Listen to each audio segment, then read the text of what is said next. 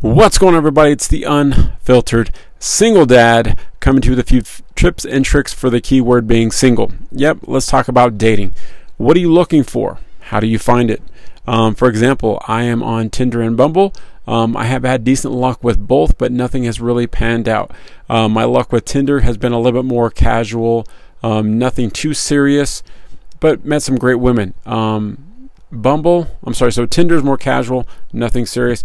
Um, Bumble was a little bit more serious, um, met some great people, just has not worked out. Um, but let's be honest, be honest with what you're looking for on there. Do not run games, don't do anything, just be honest. If you're looking for a casual sex or a hookup, put you're not looking for anything serious and you're just looking to see what happens. There you go. If you're looking for long term, put that out there. Um, if you are all, also if you're you're dead set on having kids or getting married, make sure that's in there as well. So that way people can kind of filter as they need, right? Let's be honest. I know I don't know about you, but I really do read the bios. I look at the pictures and then I go into the bio if the picture catches my attention. But yes, I will swipe strictly on bio sometimes. But next one, pictures.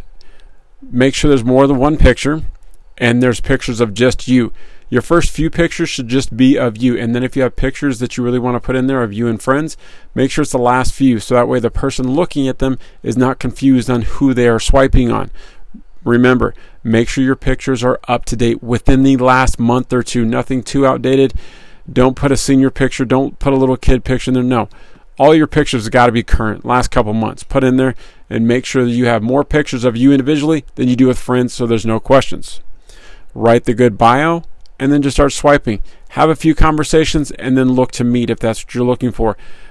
Don't lead people on and just keep messaging, messaging just to talk to somebody.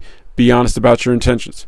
But those are my tips and tricks for online dating as a single parent. Enjoy, but don't forget when you're at the grocery store, you're at the gym, make eye contact and smile. You never know what's going to happen. I need to do that more myself. Have a great day.